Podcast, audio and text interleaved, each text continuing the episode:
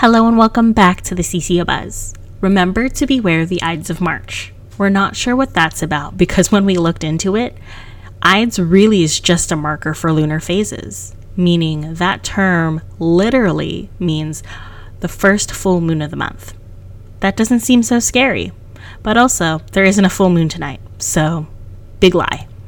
I don't know where I was going with that, but today, on episode 41 of the CCO Buzz, we have Core Compliance's compliance consultant, Adam Stutz. He's here to discuss disclosures and the SEC's Share Class Selection Disclosure Initiative. Some news came out of the SEC this week, and we thought we'd share some tips and best practices that firms can apply as they complete their Form ADV requirements. So, Adam, take it away. This past Monday, the SEC announced that it had settled charges against 79 investment advisors who self reported violations of the Advisors Act, resulting in the return of more than $125 million in fees to clients.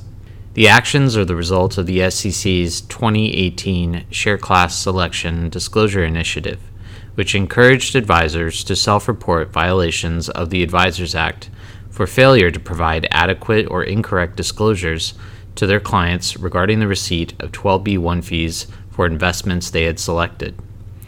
The Commission found that the investment advisors charged failed to adequately disclose conflicts of interest related to the sale of higher cost mutual fund share classes when a lower cost share class was available. Specifically, the SEC's press release stated the investment advisors that settled placed their clients in mutual fund share classes that charged 12b1 fees when lower cost share classes of the same fund were available to their clients and didn't provide adequate disclosure about the higher cost of the selected share class.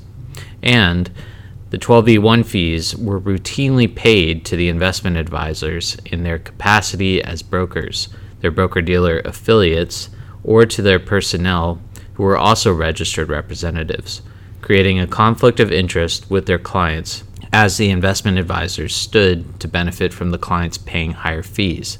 In light of the orders handed down by the SEC, and because we are in the midst of ADV season, we feel it is important to highlight the necessity of proper disclosures to clients especially around the use of more expensive share classes for clients and conflicts of interest that stem from the receipt of commissions related to the sale of higher fee mutual fund share classes.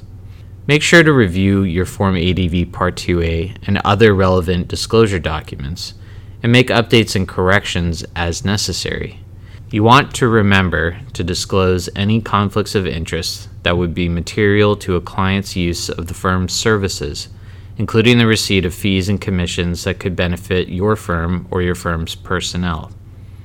Lastly, in light of the SEC's orders, make sure that you are documenting the share classes that are being selected for clients and the reasons why clients may be placed into higher share classes, as well as seeing if lower cost share classes are available. To view the SEC's press release related to their order, visit www sec.gov forward slash news.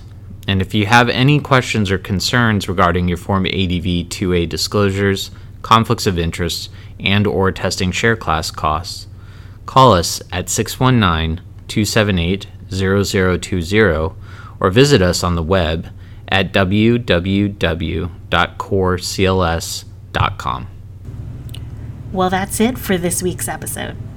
If you'd like additional information, please check out our website at www.corecls.com. You can also follow us on Facebook, LinkedIn, or Twitter at CoreCLS. Thank you, and we hope you tune in to next week's episode of the CCO Buzz.